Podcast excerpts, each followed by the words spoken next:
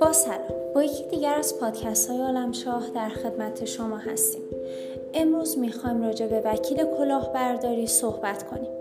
کلاهبرداری و بردن مال اشخاص با عنوانهای جلی و رفتار دروغین در سالهای اخیر رواج زیادی یافته و رجوع به وکیل کلاهبرداری بیش از هر وقت دیگری ضرورت پیدا کرده است.